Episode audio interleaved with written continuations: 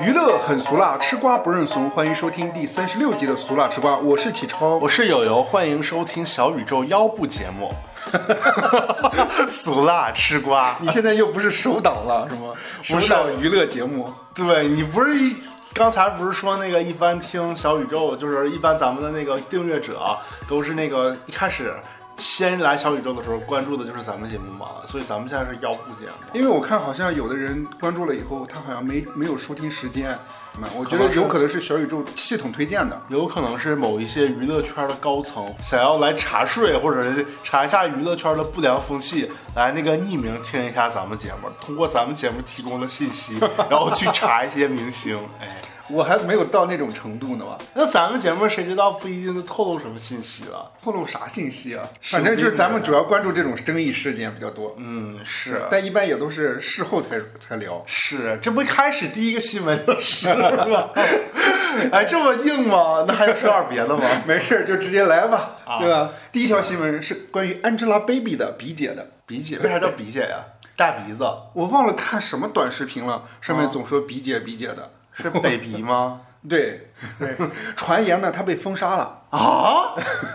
原因呢，就是因为鼻姐在九月三十号的时候观看了韩国女子组合 BLACKPINK 团队成员 Lisa 的疯马秀表演。有实锤吗？他去看了。好像我我有看到，呃，新闻图片有出来，哦他有停在，就是他在车里面，但是是停在疯马秀的那个外面。就因为这个事件的话，引来了很多后续的争议。哦首先说为什么说他封杀呢？而且还不是那种准封杀，哦人家用的词儿叫软封杀。啊，他所谓的这个软封杀有一些封杀动作。怎么的呢？对，第一个就是说 Angelababy 在被央视除名，啊，但是听起来是不是比较耸动？是对，但是我看了一下，是因为有一个微博账号叫做央视三农，这是什么频道？农业频道 对 农业频道的官方微博，啊，对他之前发了一个动态，是关于 Angelababy 参加中秋晚会的一条视频，嗯被央视删除了，嗯，大家就说她被央视除名了，但是我看了一下央视三农的微博，我搜杨颖这两这个关键字，嗯，里面还有还有她的一些信息。就比如说杨颖之前有有助农的一些动作，哦对，然后那个微博还在。哦，对所以做公益的还有，对，就我觉得可能就是所谓的这个封杀有一点，就是故意空穴，呃也不是空穴来风吧，就是有点故意用一个小点来博眼球。对我觉得是。还有第二个封杀动作，这个动作我有点没太明白啊，就是有人反映在抖音上面没有办法更换 Angelababy 的头像，猜测她可能遭遇了不公正待遇。这个有点奇怪，那个人怎么知道不能更换？对呀啊他也不是本人账号，是啊而且他怎么知道 Angelababy 最近想换头像呢？对呀、 嗯我也不知 道。对，而、但是 Angelababy 还有她的工作团队有针对这件事情做了澄清，说这就是系统故障引发的，稍后就可以换头像了。这是为 Angelababy 的那个换头像做个预热吗？我不知道，想换就换呗，不想换就不换呗。而且换头像也是 Angelababy 想换才能换啊。也是，反正挺奇怪的。对，还有就是说跑男恐遭下架，啊但是我看了一下，跑男没有下架，啊就是各个视频网站上面还能看得到跑男。啊！哦对，哎，现在演员请就位是不是也还能看得到？这个你问住我了。我记得我之前回过头好像看过《演员请就位》，就有那个谁的某 key 的那 Vicky 的那个 Vicky 的那个， 好像是被打码了，哦，他没有被消失是吗？就是他有他。就那个怎么说呢？画面就是他主要出场的一些有他一些什么发言呀、动作的一些场景的画面被删了，嗯但是某些别人在说话的时候，他存在的画面他就被打码了。明白。但是 Angelababy 这件事情比较严重一点呢，我看网上很多人叫嚣的比较严重的，就是粉丝或者说其他的影迷会抵制她。嗯，对，这个比较严重一点，嗯，因为她马上还要再上一个新的综艺，叫做《现在就出发》，这是什么综艺啊？这也是一个真人秀。哦，对，就看她会不会正常播出，播出的时候 Angelababy 会不会有相关的画面吧。是对，其实 Angelababy 本身就比较喜欢 BLACKPINK，之啊前不就是说 BLACKPINK 在澳门开演唱会的时候，好多明星不就去嘛？其中一个就包括 Angelababy。嗯，对。其实还有一个人也去看了疯马秀，谁呢？友友当时上一期节目也说到了张嘉倪嘛。哦，对，我看到张嘉倪也有遭到很多粉丝的抨击，嗯，对，微博网友就抨击她，而且还有就是说好多那个她不是演了最近的那个大热的电视剧叫做《好事成双》吗？啊，就演个一个小三儿洗白了，变成对女主的好 姐妹，跟着一块儿打打又一个新小三儿的那个。对，就是张小斐和黄晓明的那个电视剧。哎啊、对，好像最近是说在宣传的过程当中，基本上都会把张嘉倪引去。哦，对，好像就是为了避一避风头这种。哦，对，但我觉得也不叫真正的封杀。反正他在那个剧里边前面还挺出彩的，后面就一般，因为后面有个新小三儿。好看吗？我跳着看了还行吧，有就凑合吧，有很抓马吗？就是你能想象得到的那些抓马。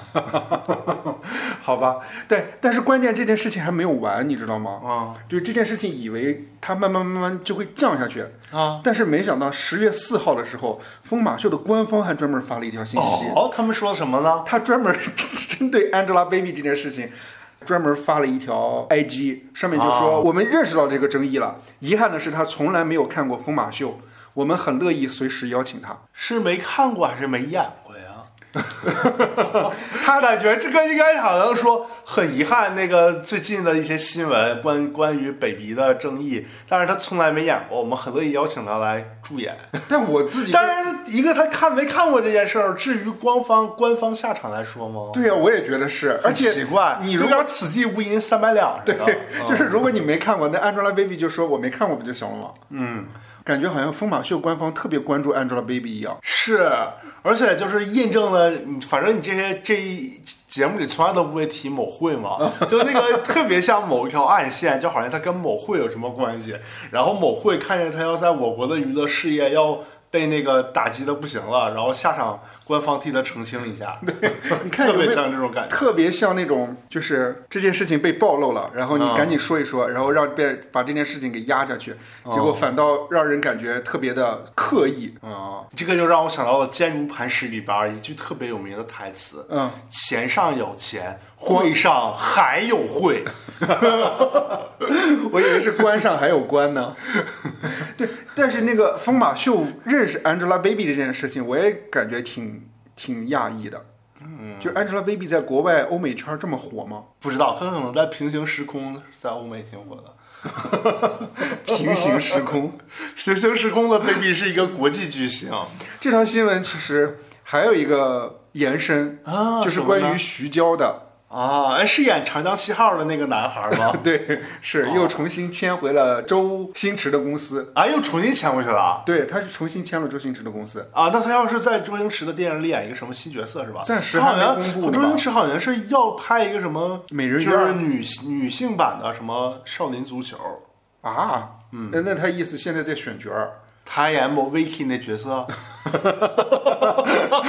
我不知道。 嗯啊，他呃，这这个点是这样啊，就是说，哦呃，很多人不是在描述 Lisa 疯马秀上表演的那些场景的时候，嗯，都会描述嘛，Lisa 表演了一个著名的曲目，就是表演那个 Crisis Cra- Crisis，就是表呃，就是主题是华尔街股市的，就扮演了一个 Office Lady，、哦对，她就是穿的比较就是职业装，然后慢慢慢慢往外脱。哦，对，越来越少，然后最后开始跳舞，然后扔掉各种衣服什么之类的。哦徐徐娇看了这番描述之后，她就说，她只看到了被性化的职业女性，那他这个是批判这个场景表演呢，还是把说就对，就是批判，啊啊，就是说这段的那个性意味太强了对，啊？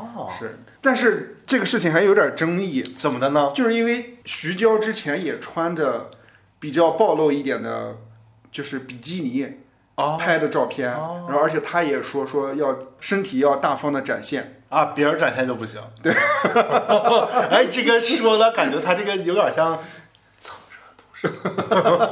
就是这条新闻，我自己个人感觉，就是我一开始以为疯马秀只是演出，针对演出做批评，我没有想到谁看演出也会遭到被被批评，这个是我没有意料到的。嗯，我觉得可能国内的观众已经给这个演出定了个性吧，所以去看的可能大家觉得都不是什么好鸟， 是这个意思吗？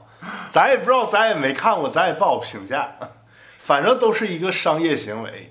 是，嗯，但是上一条那个新闻播完了之后，我感觉我在评论里边有一条写了一个评论，我写的还挺不错的，嗯，就是他们有他们的目的，我们有我们的权利。对，我觉得上一期的节目里面，咱们聊疯马秀的时候，其实你已经说的很透了。嗯，对是，请那个没听明白的听众朋友 可以听上一期，哎，为我们上一期增加点播放量。对，那这条新闻就到这儿呗。对，反正某会你也没深入进去过， 我为什么没聊某会啊？我自己啊觉得，就是这个某会其实还是有一点神飘秘缥缈，缥缈或者说它有点儿阴谋论的概念一样。嗯，就是你说它是真的吗？不知道，呃就是信的人就信，不信的人就不信了。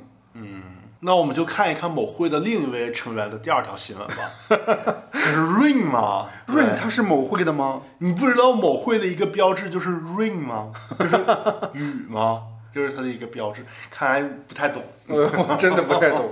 呃这以条前 Lady Gaga 和那个和那个 A 妹不就唱过一首歌叫什么 Rain 吗？啊，rain rain rain 那个吗？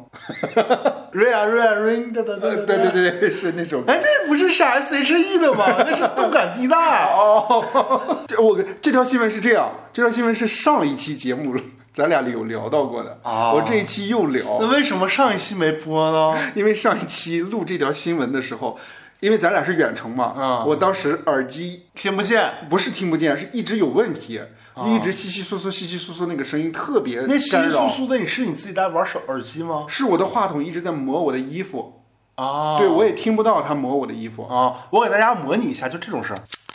对对对对，就对就特别不好剪，因为我说一句话，至少这个声音会出现好几次。嗯，润呢被指控以虚假照片欺骗购房者，出售自己位于梨泰院的房产时，使用了与实际不符的照片，骗得了该买家花费八十五亿韩元购买了该房产。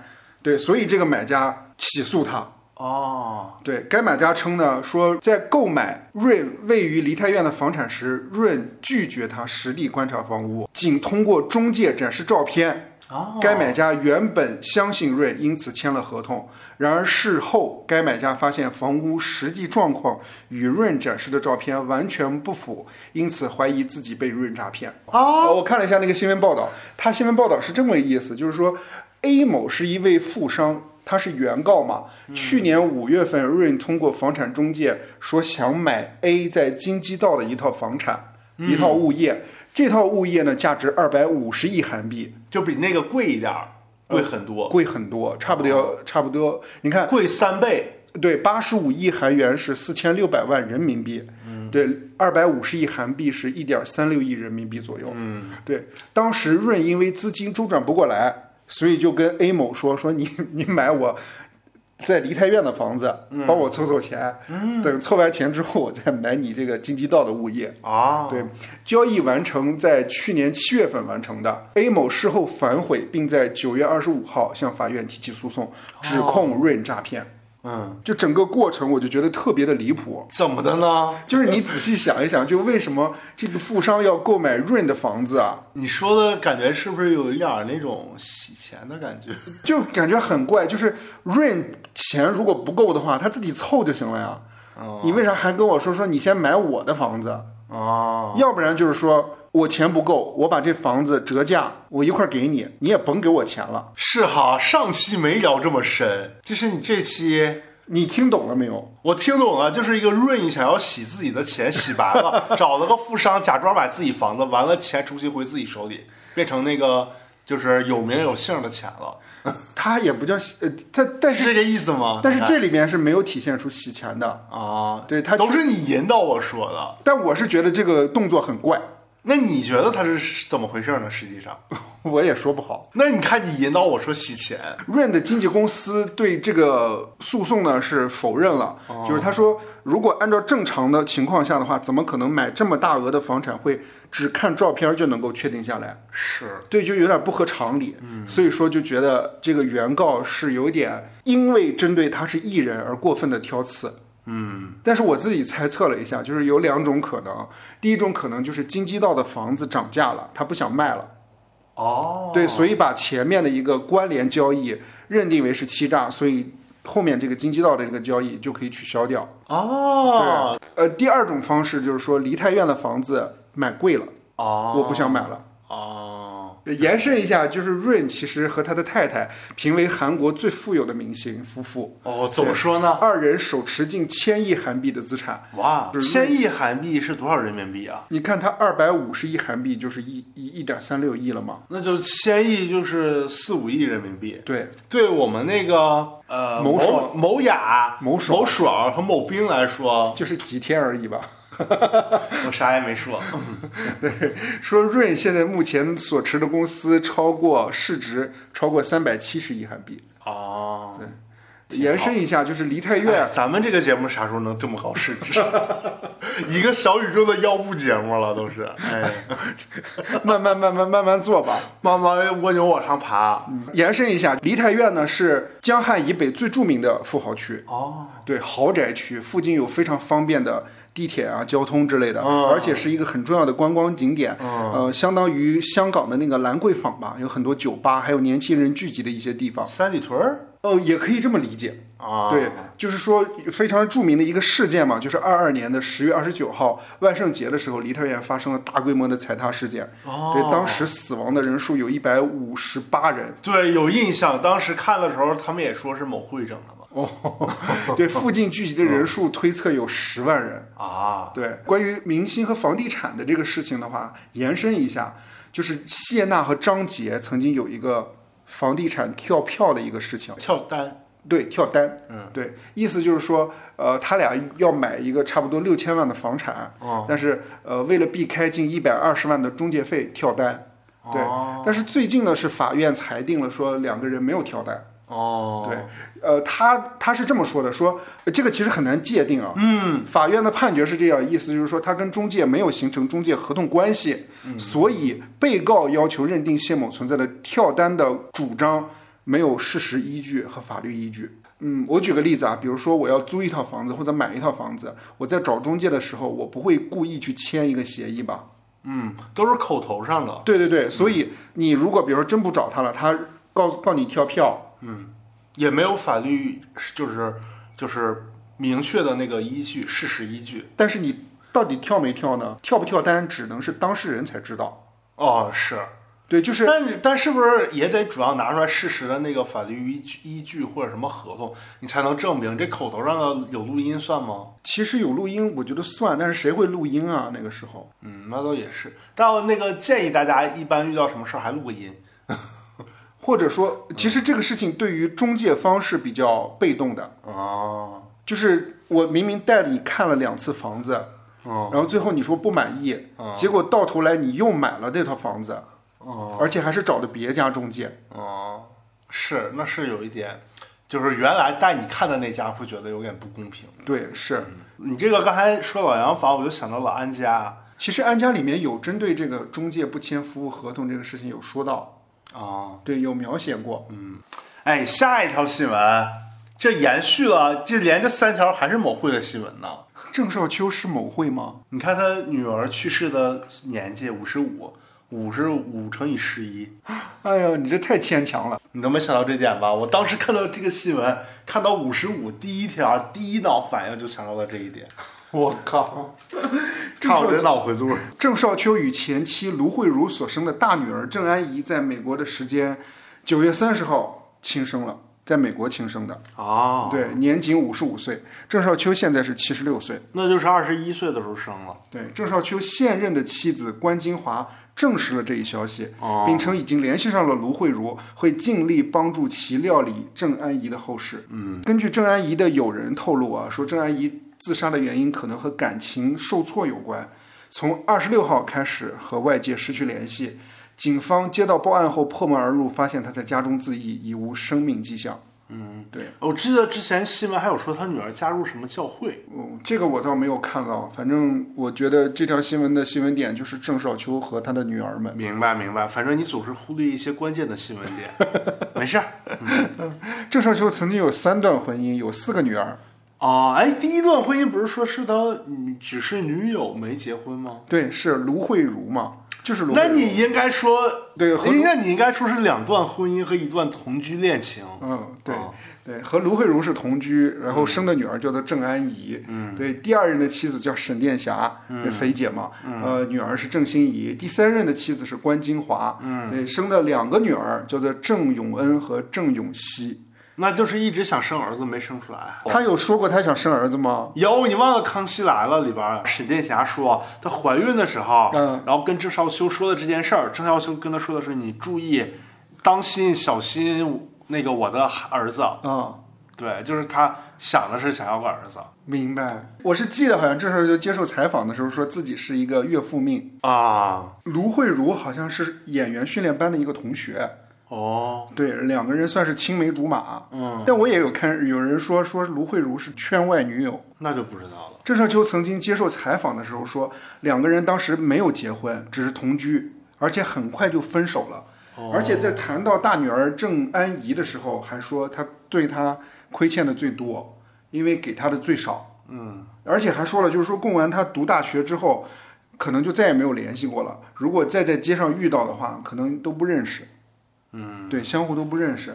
而且他还在节目里面说到过，说他知道就是郑安怡好像和她的母亲关系不太好，哦，就是尤其是就是这个大女儿，她的性格可能比较偏激。明白。她其实之前的采访中有多多少少提到过一些她的大女儿，但是她女她她的大女儿其实很少出现在媒体当中。嗯、这一次她就是呃去世以后，很多人在翻出来之前的一些东西的时候，可能会有点感慨，尤其是呃我记得好像是那个香港的明星嘛，就珍妮，有专门有说到呃就是那个郑少秋。他又出来说了，对，然后他就说，你看大家指责他的点就是说生女不养嘛，嗯，对，而且呃，珍妮就说希望，呃，现在更多的开始多关注心仪，不要一错再错，嗯，而且还说就是。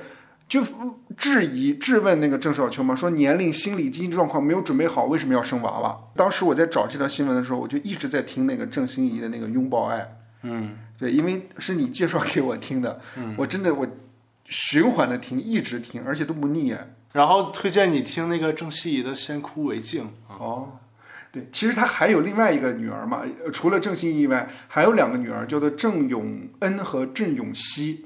郑永恩还是比较有争议的，哦，对，郑永恩就是比较叛逆。零九年的时候，郑永恩嗯、呃发了一一堆自拍，就是他他穿的比基尼和十九个不同国籍的男生的亲密照。哦，对，港媒说的也比较狠，就说私生活比较乱。嗯后来因为这个事情，好像就把那个呃郑永恩就送到国外读书去了。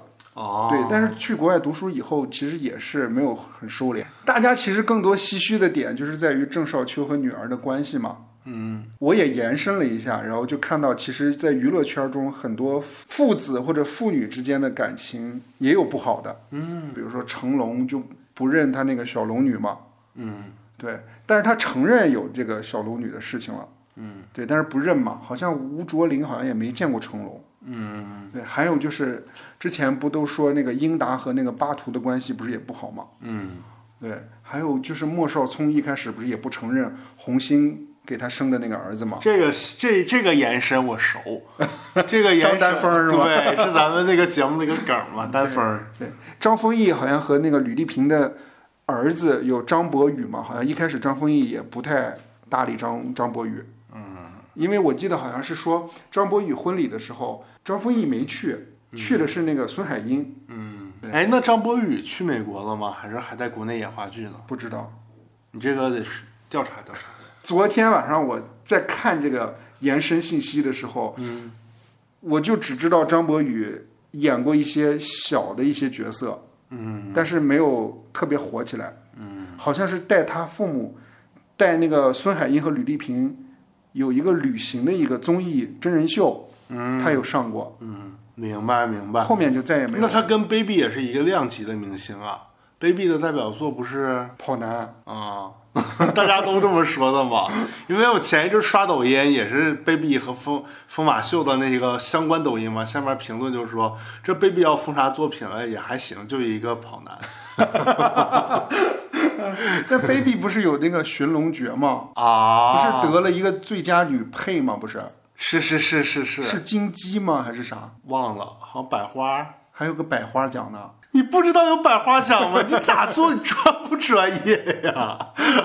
你不知道有百花奖这个奖吗？反正我就记得记者你问居他，然不知道百花奖，hundred flowers about，你居然都不知道这个奖，我知道百合奖，净研究那些少数文化了。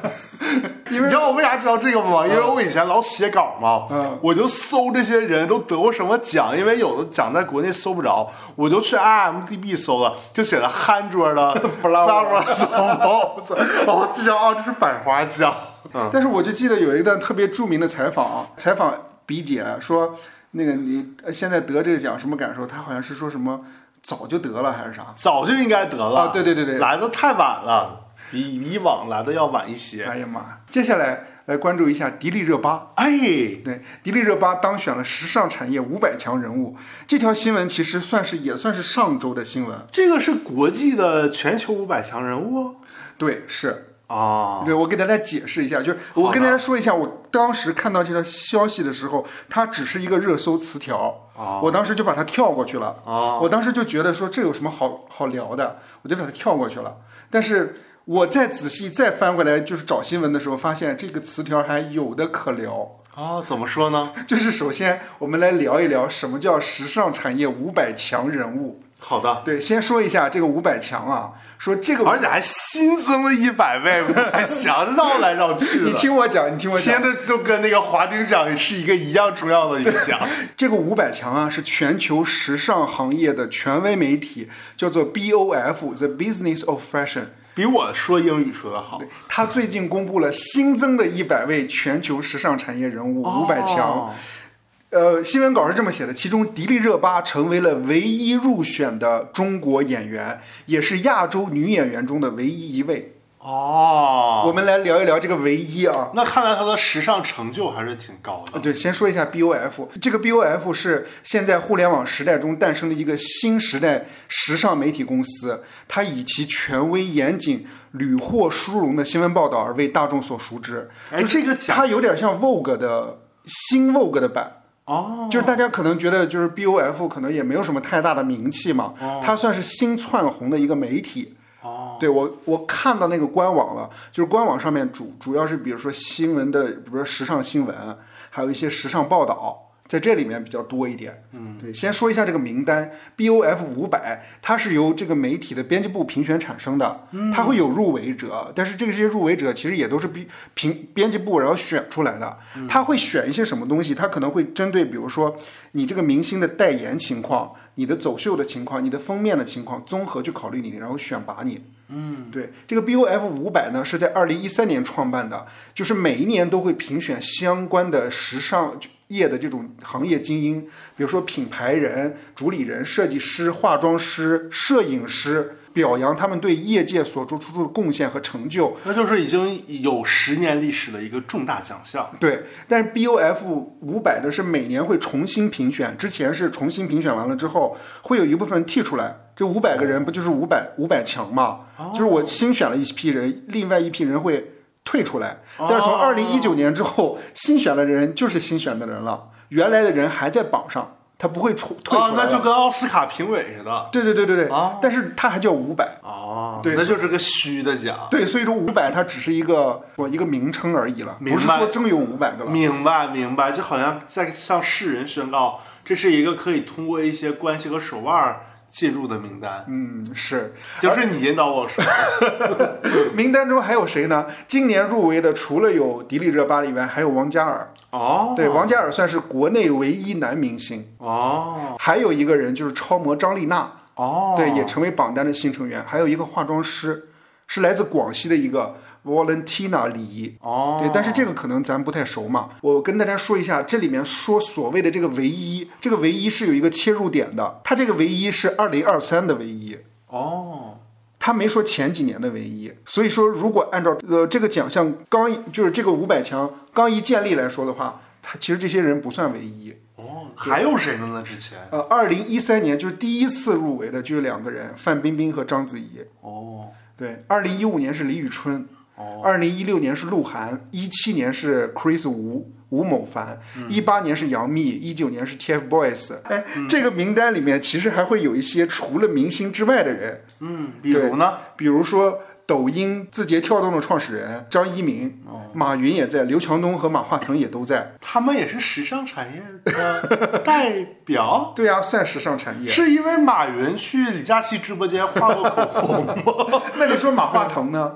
那你这么整，刘上强东呢？那你这么整，李佳琦也应该可以入选小红书的创始人也入围了这个 BOF 五百，哦对，还有鄂尔多斯羊绒集团的总经理，哦，就是其实它这个里面选择的就比较复杂一点，感觉就比较宽泛。就是这个时尚产业其实是很广的一个概念，是不是？嗯是，但你说刘强东、马化腾和马云是时尚产业的 icon，感觉多多少少有点奇怪，就有点像之前最早有一条咱说一条新闻。说那个朗朗穿浪莎丝袜 似的，那感觉特别奇怪有点不搭是吧？啊！对，就我看了一下那个软文，里面把这个迪丽热巴入围这个 BOF 五百说了很多成就，哦，对他都有什么成就呢？就说代表了迪丽热巴在时尚界的成就，然后能够跻身其中，足以说明迪丽热巴在时尚界的影响力，更表明了中国她对中国时尚产业的肯定，以及她在时尚界崭露头角的标志，进一步提升了中国在时尚界的影响力。这不是车轱辘话吗？反正我看大部分的文章都会围绕着这几点，然后去写软文。 祝他成功吧。对，咱也不是一个产业的。那你觉得中国还有谁能入选这个名单呢？杨紫琼，马来西亚的。我我觉得你说的那个李佳琦就适合哦，我也觉得。对因为花西子，花西子总经理是吗？ 谁知道呢？ 红 黄但红晃在 BOF 五百里，啊，真的呀，真的哎呦，我好有，我好有时尚敏锐度。啊 哎，那个谁在不在？就以前芭莎的那个叫啥来着？苏芒也啊，在也在。哎呦，我这个时尚敏锐度不错嘛。在在在的，哎呀，看来我也有着希望以后进入到这个名单啊！咱俩有，咱俩对时尚太不了解了。你有记得之前咱俩关于聊过时尚的新闻有哪些吗？ 朗朗穿浪莎，我就记得有一个那个就是《T》杂志的那个总编辑骂那个啊 Vogue 的杂铁志，梯杂志 吗？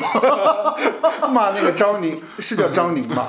对，啊啊，妈，哎，那张宁进了吗？张宁好像没有，我没看见那他还的得名再字。锻炼锻炼而且张宁也不是中国，他是澳澳洲啊对，所以我没有看到他的名单。哦对啊！但是 Angelababy 没有在这个 BOF 五百里面，哎，你这个意思就是他应该在 吗？我觉得以她的就是怎么公关水平，应该可以在。啊，你看她都能把疯马秀的总经，呃就是那个官方账号都能说得动了。接下来下一条新闻呗。对，这条新闻其实我们也是一直跟踪过的。啊，是一直在说，然后一直都 那个我同学一直在说，说咱们都不了解日日语圈，还老聊这些事儿。但是这条新闻算是山东东山整不明白都。这条新闻算是世界娱乐圈新闻都比较大条的一个新闻了。嗯，对，杰尼斯事务所在十月二号下午召开了记者会，新社长东山纪之宣布，为了寻求再出发，将杰尼斯事务所更名为 Smile Up， SMAP 简称。专注于，他不是有个那个。呃那个少年组合不就叫 SMAP 吗？啊，对，就是故意这么说的 嘛。专注于赔偿受害者，啊、并将另外成立一家新的经纪公司，与原旗下艺人签订合约。这家公司的名字将向粉丝公开征求。哦，他的意思是说，他要把所有和原来和呃强尼杰尼斯签一签合约的艺人都跟他们解约，解约之后让他们自己成立自己的工作室。对然后比如说 A B C D 工作室，然后最后呢，杰尼斯再重新成立一个新公司，然后剔除掉以前前公司的跟这个性侵事件有关的不良的成员，然后呢，再把这些工作室的名名义呢都落到这个新公司的名下，对统一的支配，就是换了个空壳儿，是啊换了个壳儿。是呃，在这个记者会上，他说有四百七十八个人向救济委员会提出曾经遭受过侵害，嗯，有三百二十五人索求赔偿，嗯，对，所以这个事务所将会从十月起启动赔偿的程序，嗯，并将陆续的发布相关的报告，嗯，对，而且还会调整整个公司的内部的通报制度，明对吧？然后就是遇到类似的这种事件，然后有相应的制度能够反馈回来。明白，对，再给自己洗白对，新公司成立的话，只是一个代理公司了。啊，对，然后并不会再去强制、强行的控制艺人的一些行为。嗯，对，就相当于去强你洗多川话嘛。明白明白。但是这么多年在日语圈的那个资源和人脉呢，还在这个新公司里，所以你们艺人工作室要想获得新资源和什么的，那你们自己家人办。是，哎， 对，有人觉得就是改革算是大刀阔斧，但是有人觉得就是换汤不换药嘛。啊，对就是你是怎么觉得的呢？我自己觉得是有点换汤不换药，啊因为很多公司说说我不再找杰尼斯事务所的艺人代言了，嗯，那就换一个公司名字，我找另外一家公司的代言人代言，其实还是那个人。嗯，对，大家之所以诟病强尼喜多川或者说杰尼斯的一个事情，就是说还有一件事情，就是说，呃，杰尼斯事务所之前一直对于媒体的把控，它很强嘛，就是说。就是其实有一点垄断的意思在里面。如果比如说这个节目上了我杰尼斯的艺人，其他公司的艺人不能推了。嗯，对，它有点这个概念在里面。嗯，对。但是这一次的话，呃，他这么做的话，其实他还是有那个相关的那个利益方在里面。是，所以他还是没有切割。嗯，对就还没有完全切割，就换了个名头。对，但是他有明确的表示，就是说强尼喜多川的那个呃侄女儿嘛，之前不是那个百分之百控股杰尼斯事务所的嘛，嗯他不会再加入新的公司，没有任何的股份了。好像听说那个 NHK 的红白歌会也明确不会邀请他们的艺人了，是吗哦嗯？是因为这个事情闹得还挺大的嘛，所以就是每年的 NHK 那个日呃红白歌会，对，嗯基本上你你想啊，日本差不多有一半儿以上的艺人都是杰尼斯出来的嘛。嗯，对，所以这块儿的话，他要说不邀请杰尼斯的艺人，大家就不知道到底要看什么了。其实是，而且就是基本上都是男团、女团，大部分很多演出都是。啊是对，所以很多是很多人就说这次呃记者会其实也可能是不是宣布了，就是说日本整个娱乐产业的一个翻天覆地的变化。对，可能也是给自己的艺人洗白嘛。是对这条新闻，我们就聊不到多这儿，嗯对聊不多说了。接下来来关注一下中原迷笛音乐节，中原迷笛音乐节， 对，怎么听着中原地区它就是在中原办的，啊？河南的南阳。哦，南阳是个好地方啊。这个事情就是这个国庆节闹得比较大的一个娱乐事件。嗯但虽然叫娱乐事件，但是我自己个人感觉有点像社会新闻了。啊，对，因为它好像不太涉及到具体哪个明星出什么，对对，对对对，而是是说一种现象。是今年河南省南阳市卧龙区和迷笛音乐集团达成了。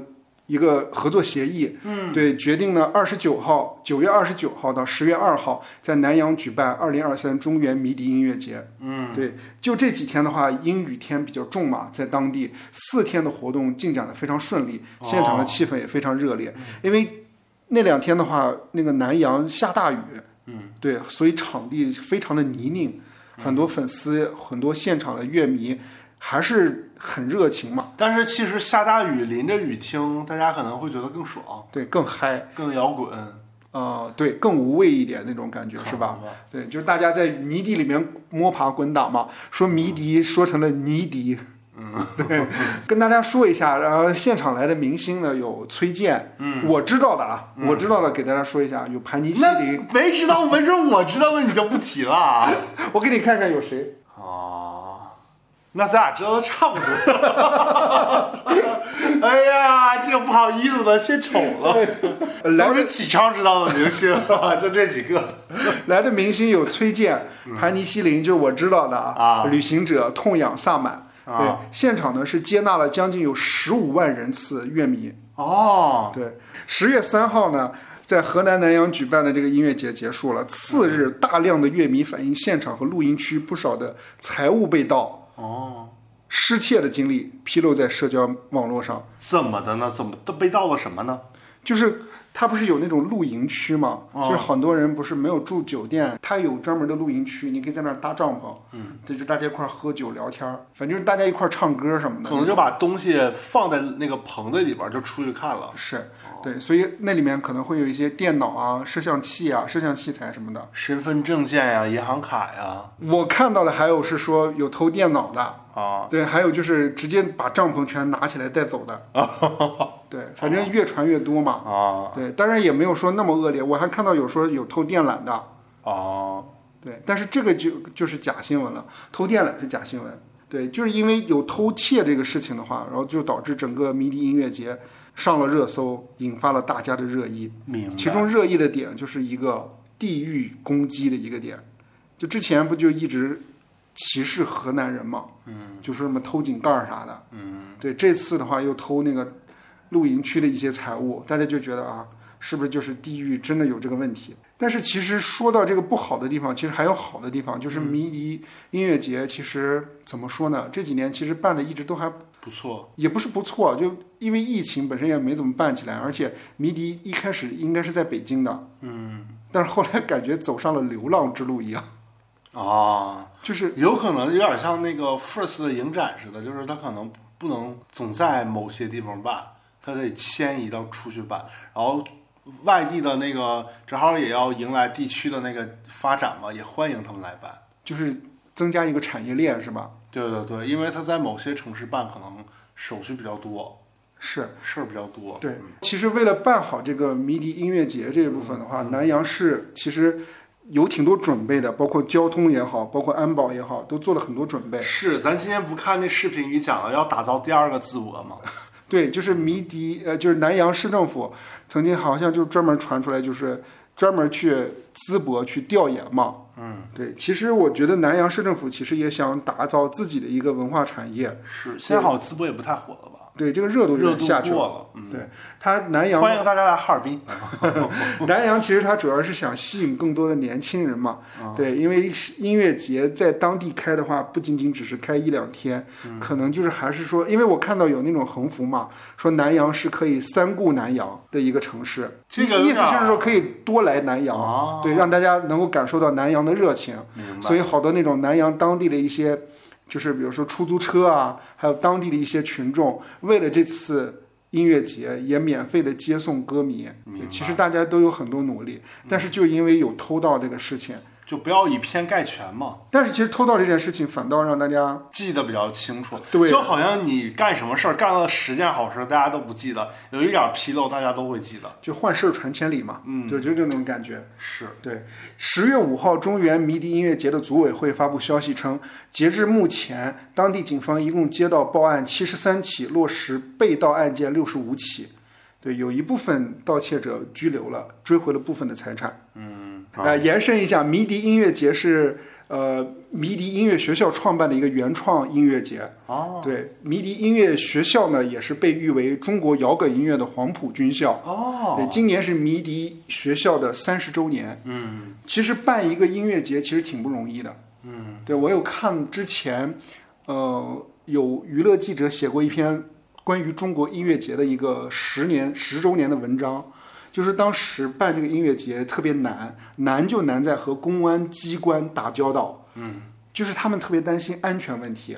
当时办这个音乐节、申请音乐节的时候，就是那个公安局的人和那个申请的人，就感觉是两个人针尖对麦芒一样。嗯，就比如说，他就说你不行，你所有现场的人必须坐着听。那个申请的人就是说不能坐着，坐着大家如一旦出现什么事情，大家不好疏散。嗯，然后就说你现场不能卖酒，他说可以卖酒，国外就可以买酒，而且买酒了之后是一种软，那叫什么软放松。哦，就是让让大家可以放松一点，就是反正就是各种各样的情况，公安机关都会觉得会出很多事情。嗯，结果真的办下来之后，就是第一天、第二天办完之后，就是公安机关的人就觉得啊，这帮乐迷还都挺可爱的。嗯，就是他之前以为的可能会有那种群体性的事件或者有冲突什么之类的事件都不会发生。嗯，就是如果比如说有在乐迷当中有人真的想要打架的话，有两个人想打架，就会有二十个人过来劝架。哦，就就是比如说那个大家都会，比如嗨啊、跳啊什么之类的，但是大家也都是有有规律的，有就是而且尤其尤其是嗨或者什么之类，都是一首歌的时间，他不可能两三个小时一直在那个点上。对，因为歌手就唱那么五分钟就完了，而且还有就是说他们在办音乐节的时候，呃，每个地方和每个地方的那个管理或者说要求还不太一样，就是一些就是非常专业的一些举办音乐节的团队，他们那个栏杆儿都是很厉害的那种栏杆儿，就推土车都铲不动。嗯，但是当地的警察、当地的公安就说。不行，你得给我砌墙，你给我砌成水泥的。那感觉跟室内的似的呀，对搞的啊，对，而且就是各种各样的限制。但是音乐节发展了十多年之后，发展到现在为止，目前就看来的话，其实一场事故都没有出现过，嗯，就没有出现过大型的这种踩踏和拥挤的这种事情。音乐节也会有一个解决办法，就是它各多个舞台，它不是一个舞台，它可能乐迷有一点像是在那种逛游园会一样那种感觉。嗯，就是所以大家真正的是在一个欢度一个节日，在赶集一样的那种感觉。明白。但是其实它还算是一个很好的一个产业，因为当地旅游啊、住宿啊，嗯，还有就是还有一个产业就是，嗯，对于明星、对于乐队是有好处的。嗯，就是最早之前那些乐队不都只是自己玩儿嘛，根本没有地或者方。在一些小的对 club 里边唱，是，所以就根本就没有机会去赚钱，或者说来回跑。嗯，就自从有了这些音乐节之后，他们才有机会全国去巡演。嗯，对，才有了他们展示的这种舞台。就很多那个月下的那个节目，很多那个乐队，当时不是出来的时候，很多时候不都说自己没钱吗？是啊对，可能就是那些音乐节就很少。是，对，后来有了主更多的音乐节出来之后，他们才有了他们的自己的市场。嗯，好像唱几首歌几十万，起码有钱挣了嘛，我觉得。嗯再延伸一下，就是其实呃，整个音乐节还会有一些标准性的应援动作，哦对，就比如跳水、潜水或者人群冲浪，哦，你有知道是啥吗？就是明星跳下来呗，对那个什么鼓手、乐手或者是什么的，就从那个台上跳下来，对 然后大家就挪动拿手他拖拖着他着他的尸体，对在那儿动尸体啊。但是我看了一下，就是咱们咱们大陆的这个音乐节好像没太多，不太多是吧？离得太远了，他跳的跳的就跳到中间了。就跳保安接住他了，对，还有一个叫 POGO 吧，是什么呢？就是说像弹簧一样上下直线跳跃，还有叫 mosh 的，对，这个要比那个 pogo 更激烈，会出现用手推或者身体撞击彼此的这个情况。哦，对，还有一个一种情况叫死墙，嗯，对，乐队发一般是乐队发起，乐队指挥乐迷分为两边，摇起手可以停留在中间，之后两边人群随着音乐快速冲向对方，互相撞在一 起。感觉人撞完了就可以去到另一个时空了还有一个叫做金属礼，啊，对，是把大拇指、中指、无名指紧贴食指和小指伸出来，就是“我爱你”的那个手势。反正就通常用来表达对摇滚乐的热爱，或者表达对乐队的爱意。嗯，好。很多人也说这是 “I love you” 的那个手势。好的，嗯，还有举灯牌儿的是吧？都是从 TFBOYS 那儿学的呀，哎呀， 举灯牌儿不是摇滚乐的这个应援方式，我只啊是延伸一下。啊，为什么呢？我就看到文章里面有人写举灯牌儿，啊，他怎么说的呢？举灯牌儿就不是摇滚乐的，啊，行，那就完事儿了。举灯举灯牌儿就是应援，就是粉丝应援的感觉。嗯，对你不可能痛痒出来，然后举个痛痒的灯牌吧，感觉好 low 啊！ 那下次我去举一个。 哎，但是那个，我记得陈奕迅演唱会的时候，他们有那个拿着那个大牌子亮的那个牌子，啊举着歌名儿，因为他有点唱环节啊啊！那个我知道，啊。对，但是比如说不是点唱环节，你应该就把它收起来了吗？嗯，你你不觉得现在觉得举灯牌很 low 吗？看你怎么想吧。我以前那个参加过，上大学的时候参加过一个叫麦斯米兰的人，你知道吗？我不知看道来你就不知道，一个德国的啊那个有点像乡村，不算乡村抒情音乐的那种歌手吧。啊！他去哈尔滨他对他去哈尔滨，然后我跟另一个同学去了嘛。那个那是我第一次去看演出，嗯，然后呢，那个就在台上，那个他就说大家还听过什么什么歌可以点，然后没人说，嗯，然后那个我就说，我就记得我说了一首歌，然后就就说啊，我下面要唱这首歌，献给刚才点这首歌的人， 然后就把这个视频给录下来平射了。 哎，就是那 然个后那然个后人是非常小众的一个人吗？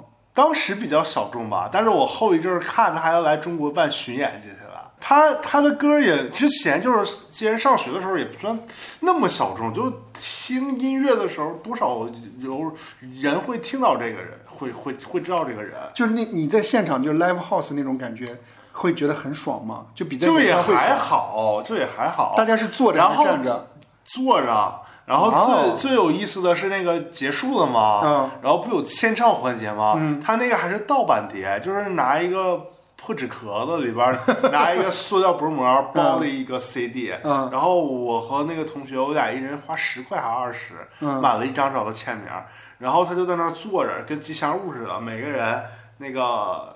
就是买完那个 CD 坐到旁边儿，然后搂着他，跟大熊猫 似的，还有人坐到腿上，然后就拍个照什么的，就感觉哎，我问一下诡异整个，过那个程那个那个盗版碟是现场卖的吗？对现场卖的，那就不是盗版的吧？那他可能是那种打折的不是不是，呃，那种叫什么？打口碟啊，不是打口碟，就是那叫什么环保碟，一次性就的是呀那种就是那种后来他们欧美的那种碟片嗯包装的不是那么。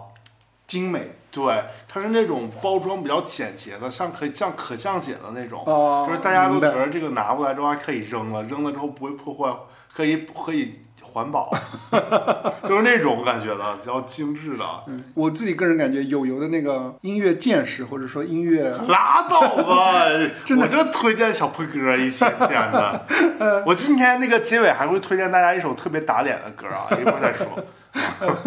延伸一下，再延伸一下，咱俩还看过一场 Muse 的演唱会但那个演唱会是全程都站着，啊，对，那个很嗨啊。啊、是。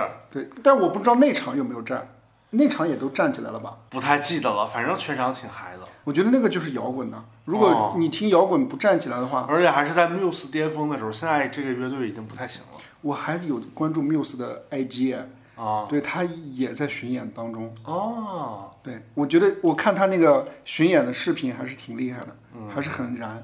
嗯，对，还是挺能吃老本儿的他的歌挺经典的吧？啊。是，哎，再延伸一下，就是打脸了，就是说到音乐节，十月五号的时候，嗯沈阳海潮宇宙音乐节，嗯，阵容官宣，说是十月十四号，王力宏将加盟海潮宇宙音乐节。哇，这个日期跟大张伟的撞了。为什么说打脸呢 啊？是因为之前我在节目里面曾经说过，说王力宏不可能复出了。啊，因为官媒下场了嘛，说他是劣迹艺人。你记不记得《中国妇女报那个不算，那个就是是就是评论了一下他这个事件吧。他算官媒吗？中国妇女》报？怎么不算啊？好吧， 你说了算。啊，这就说明王力宏即将在内地复出。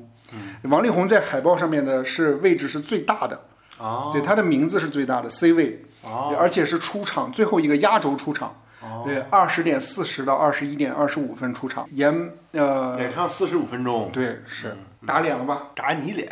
对，打我 脸是。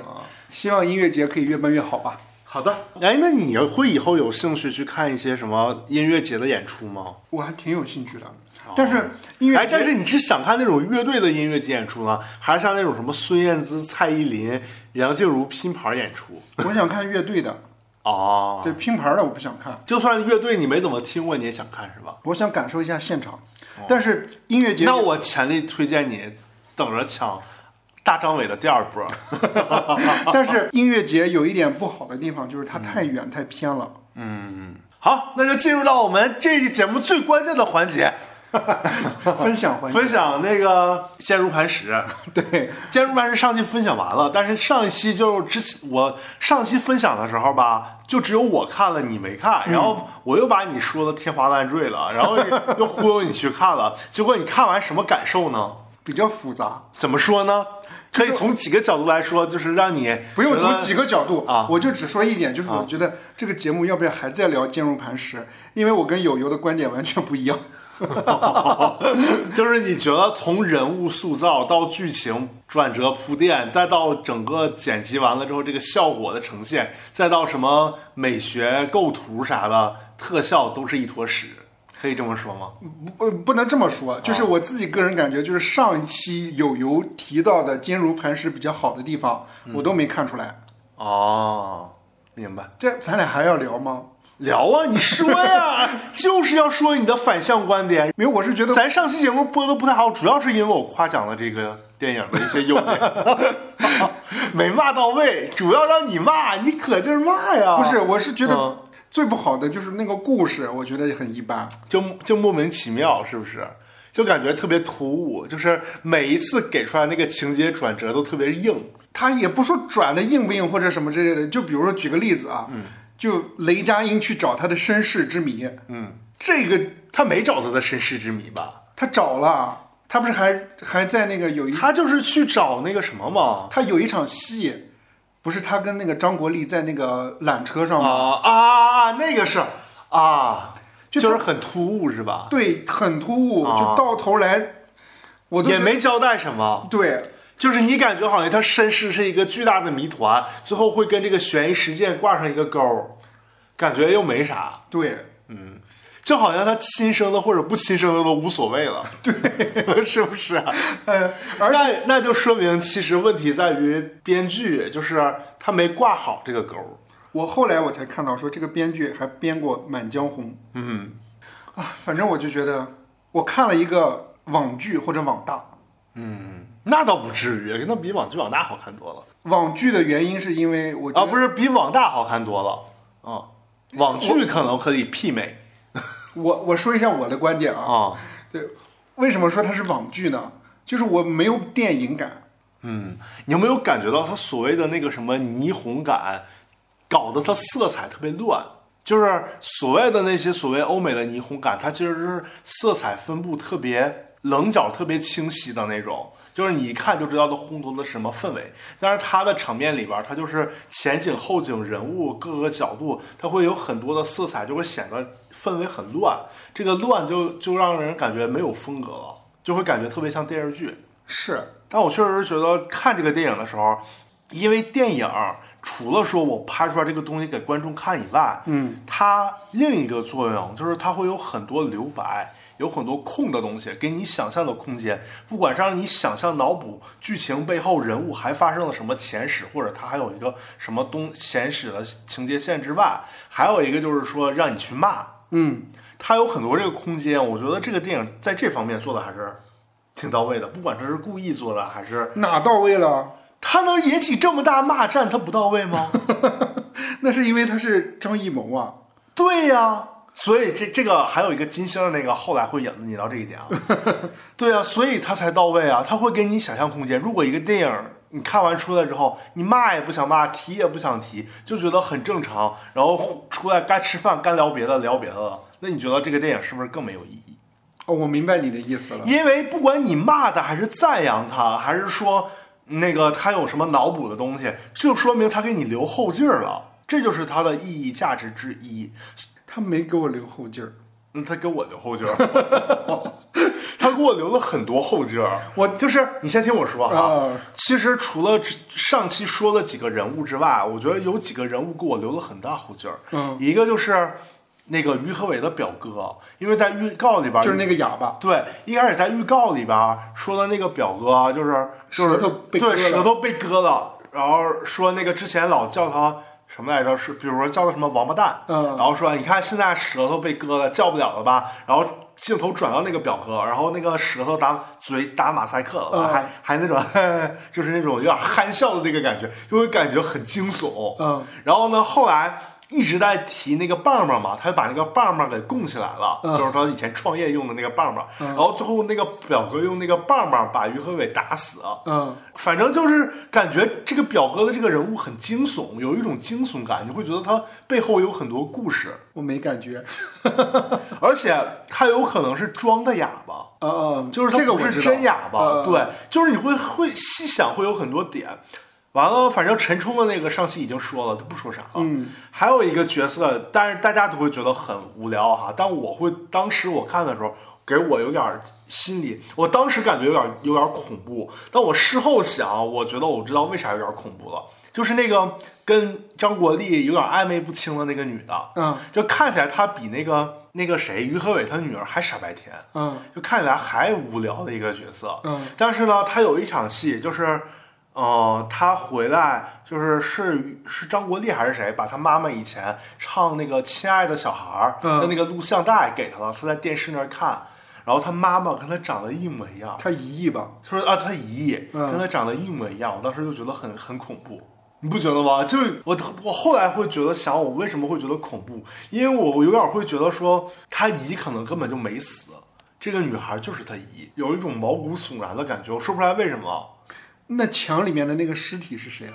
不是，那肯定是他姨，但是我会，但是就是当然这是我的意淫，嗯但是我当时看到这个片段的时候，我会觉得有点恐怖。明白， 就是你能理解吧？就是那种恐怖，他俩长得一模一样的那个，那种制造恐怖的氛围，尤其他那个录像带还有一种年代感，就有点综艺大观的感觉，对，更恐怖。就好像咱们刚在街边认识了一个什么人，一个摆地摊的老阿姨。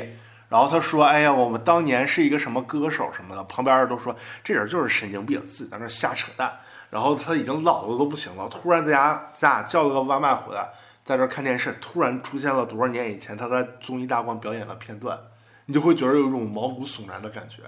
嗯，这是有点毛骨悚这然。就是这个东西让我觉得很那个什么。对，还有就是周冬雨的那个角色啊，我嗯就觉得她的角色有两个目的嘛，就一个目的就是说，最后她的死啊是给男主角，就是给雷佳音去揭发他爸，嗯做了一个加强的动因，嗯，要不然他他揭发他爸，可能他爸他他跟他爸之前那个亲情的纽带还是有一定的纽带的，嗯他他只有周冬雨死了，他才会这么做。再有一个就是感觉就是周冬雨就是一个棋子，就是所有的人都是在幕后布局的人，但是周冬雨就是一个，他不是陈道明在强调嘛，这个就是一你就是一个卒，就是一个士兵，周冬雨就是这个卒，就是一个工具人。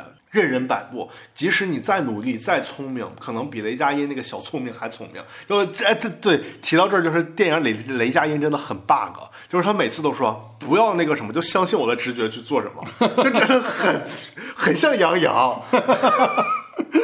但是呢，但是但是周冬雨看着还是挺冷静的，对然后结果最后周冬雨成那个牺牲的人了，嗯而且之前那个陈道明他们跟周冬雨谈的时候，还周冬雨还说了一个什么，就等着我们就静静的等待那个泡泡冒起来，嗯，然后感觉说了挺像那么回事儿了，好像。 呃然后陈道明还表扬他了，感觉是个大好青年的感觉。嗯然后最后还是去那个最高潮的动作戏之前，给了他一把枪，嗯，然后那意思就是说你去保护雷佳音，然后那意思最后可能导致他牺牲掉。明白。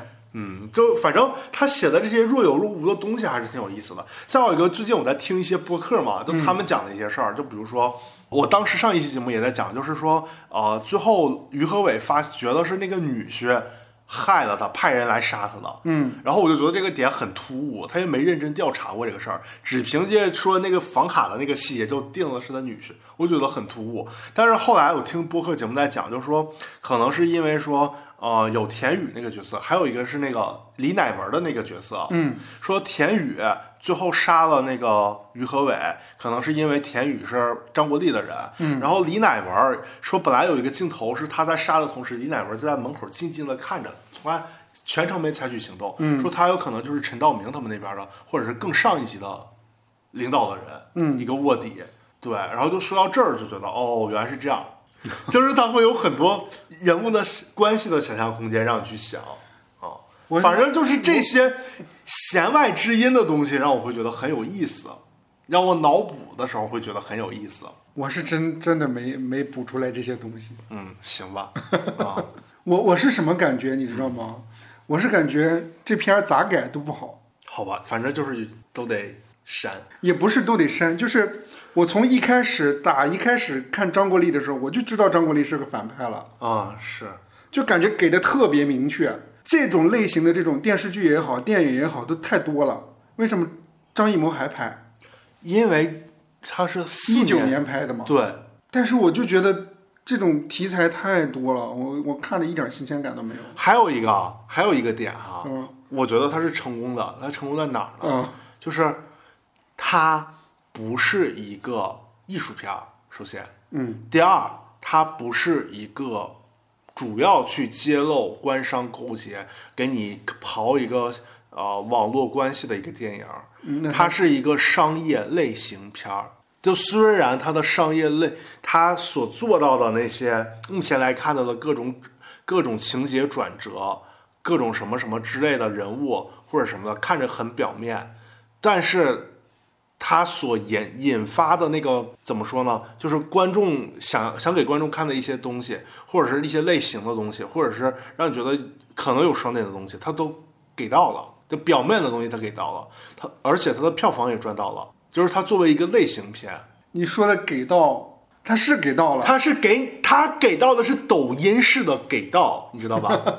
呃，金星这两天也针对这个坚如磐石发表了他的言论，他说张艺谋已经实现了自己的四化：题材流量化、画面赛博化、圈赛博钱朋克呗。对圈钱常规化、老年钝感化。嗯，然后大家就纷纷支持他，给他没有转发吧？我有看好多人骂金星的，啊？ 是吗？他傻呀！ 就反正什么呃什么金星也有四化什么什么的。啊！而且你你看没看到我还给你转发了一个，有一个人评论他，然后他还转发就是也骂骂那个回粉丝骂过去了，对对，说的怎么说的那话，给我们学一下，用张兰的语 气。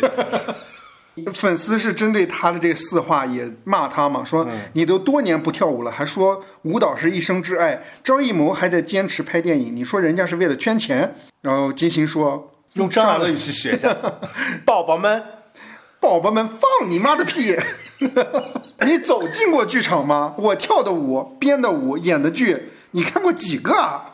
到我这儿来瞎嘚啵嘚逼，你给我有多远滚多远， 你觉得金星这个话说的怎么样？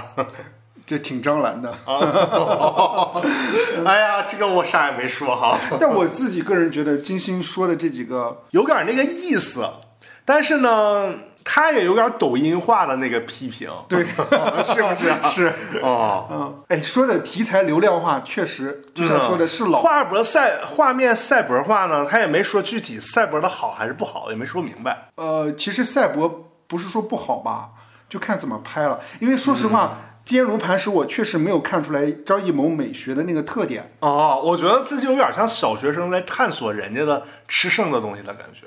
就跟悬崖之上差不多，嗯，我觉得《悬崖之上》比这个还成熟一点儿，就整体的，就是整个剧情还有制作来说，看起来比《坚如磐石》要成熟一点儿。我为什么总感觉悬崖之上就有点像看那种谍战剧，对，它就是谍战剧的编剧编的嘛，也是网剧的感觉？网剧没有啥不好的。嗯，继续。所以张艺谋不是没没去拍啥，网剧我没了吗嗯我没说是不好，但是那个那个电影不是感不电强对电影感不强。嗯，然后圈钱常规化，哪个电影不是为了钱？老年钝感化呢？就说你这 样的，我怎么就老年钝感化 了？没感觉到这些宣传的力度有多强？我是觉得，如果电影不行，宣传的再厉害，那也不一定，有的时候就是电影可能没有那，但是宣传把那个话题性带到了，观众就是就会去看这些东西。我看全是因为， 因为你上次说的那些点。说明，哎，我也是宣传之一， 你不知道了吧？ 哎，哎呦， 哎，真的，张艺谋后面如果再上片子的话，我会更加的谨慎一点。 好的，所以我们进入到了本期最重要的分享环节。友友有什么想分享的呢？哎，就是要分享一个前几期一直想分享，然后没看完的一个剧，但我现在也没看完，但是看了能有百分之七八十吧。嗯，哦，就是一个韩剧叫《超异能族》。嗯，对。然后这个故这个剧呢，启超也看了，对启超看了是前五集，但是那个前七集嘛，啊前七集啊，但是到第八集才是正 题。 我一我一直在一个哦就是。之前你曾经也分享过，但是我把它剪掉了。啊，对之前分享的时候我还没看到那那块儿呢。对你哦当时分享的是说，他对于这期就是有这些呃超能力的人有很多细腻的刻画。嗯，但其实这个刻画的这个过程，呃，我也看了，就是就是你分享完之后我看了。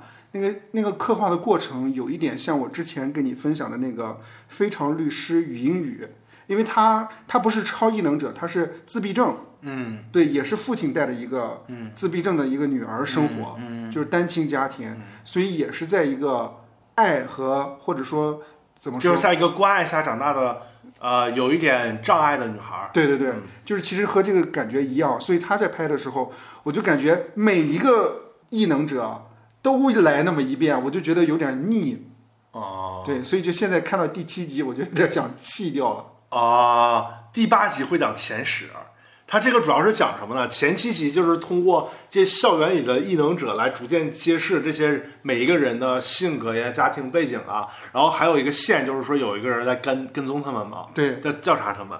然后从第八集开始，哎，这画画风一转，讲他们的父 母了，讲他们父母的就前史啊感觉还是又臭又长的韩剧的感觉啊。我不觉得又臭又长，啊，怎么的呢？我觉得他每一段儿就是前，我我是觉得他后面讲他们父辈的时候，会比前辈就是不是会比讲他们就是现代的这些小孩儿要有意思一点，嗯因为现代的无非就是校园里边的暴力事件、什么霸凌事件，或者是情情爱爱的东西，对，就会觉得有点一般。但是讲到后面的时候呢，我觉得他人设还是挺有意思的，那他们有一个主要的目标和方向吗？主要的方向就是想把这些人集合起来为他们所用嘛，哦，那他们就就嗯要培养自己的情报机构。那他们要反抗这波力量吗？对，应该是后还没看到那儿。哦，嗯，我只看到就是他们的目的是什你知道吗？我现在看到前么。七我觉集得后面的几集比前面的好 看，就从第八集开始。 哦，你知道吗？我看前七集，我自己的个人感觉就有点像温情的那种《超能一家人哦》，，对，就是很韩剧范儿。哦，就是他也不是直接跟你讲他有什么异能，或者他嗯有什么突然之间之间就有多多多暴力啊，什么那种多冲突那种画面出来。嗯，他是很温情，很一点一点一点告诉你他有什么样的能力。是。嗯那个，我觉得这个剧吧，它主要拍摄的目的，它不是像那种美国。呃，超级英雄或者什么那种高概念的东西，它给你整个高概念，一直往高概念那个情节上推。嗯它是通过这个高概念给你去揭示跟这个事件关联的每一个人的前史。就算就是比如说在前一个，在他讲那个超能一代的时候，嗯就算这个超能一代这儿讲这儿。这一代有一个关联的一个反派，他下一集都会讲他的前史是什么，就会明你白讲每一个人背后都是有故事的，对，都会给你讲出来，就细节做的还是挺满满的。反而我觉得后面的拍的比前面的好。了解，那我就继续往下看呗。对，那接下来给大家分享一首歌儿，哎，好的。一开始我想，哎，有珍妮，分享一个珍妮的歌吧，想嗯拉倒吧。后来又《鲁想，冰花不是想分享一个那个别的歌，你也没听过，以后再嗯说吧。呃，然后呢，后来又想分享一个就是欢快的跟假期有关的歌》。，嗯，你想想也算了，比较小众日语歌。后来又想分享点儿什么，陈奕迅要出新专辑了，分享点儿陈奕迅的歌。啊，想想也算了。但是现在就是我这几天在听一个小宇宙的其他的一个播客节目嘛，嗯叫《爱乐之城》，乐是粤语的乐，嗯它讲粤语粤语歌的发展嘛。嗯然后突然在某一个年份，因为他经常会都是讲什么谭咏麟啊、张国荣啊、梅艳芳啊这些个大佬的歌嘛。嗯突然在讲某一个年份有一部剧的歌的时候，我觉得哦，感觉死去的记忆又开始重新的回来了回来了。这首歌叫什么呢？啊。哎，因为我们首先要说啊，我们的节目十月六号录的，将在十月七号隆重上线。十月七号有什么特别的呢？一加七的节，八八爸爸大顺。哎，所以呢，我就分享一首《八仙过海》分享给大家，因为我们这期节目里呢，又讲 baby，又讲什么张艺谋，然后又讲是是《东游记》的主题曲吗？比《东游记》要老。 就讲我们这期就讲了很多奇奇怪怪的人，就是又有什么时尚名单，又有什么疯马秀，又有什么电影，又有什么音乐节，我们讲了乱七八糟，就感觉像八仙过海的感觉。嗯然后这句歌的歌词里边呢，又有一句就是这句是这么唱的：日日度过，海生快乐年，就是日日度过开心快乐年。所以呢，它的寓意就是说，哎，大家八八大顺，八仙过海， 然后还有四个月，再熬四个月，就十一假期过后再熬四个月，哎，就过年了。 祝大家八八大顺，熬到过年，新年快乐！哎，就一直听我们节目听到过年，然后特别开心，就分享这首《八仙过海》分享给大家。谁唱的呀一首经典的粤语歌，哎，经听这个名字，大家都会特别的觉得没有共鸣啊。就叫刘凤屏女士，为什么你说大家一定听到过这首歌，但是不知道因为是这首谁唱歌的是八十年代的时候，八五年亚视的一部知名电视剧叫《八仙过海嗯，》，是那部剧的主题歌。那我就没听过，我这九零后，你没听过，我只能那这剧可有名了，你居然不知道？ 那我不能说，也不能说啥。录个结尾吧。OK，以上就是本期节目的全部内容了，好感的谢各位的收听。嗯，祝下期再见，祝大家新春快乐，预祝大家拜拜。过一个好年，还有四个月。哎，这是我们的春节特别节目，拜拜。有志能自勉，艰辛不容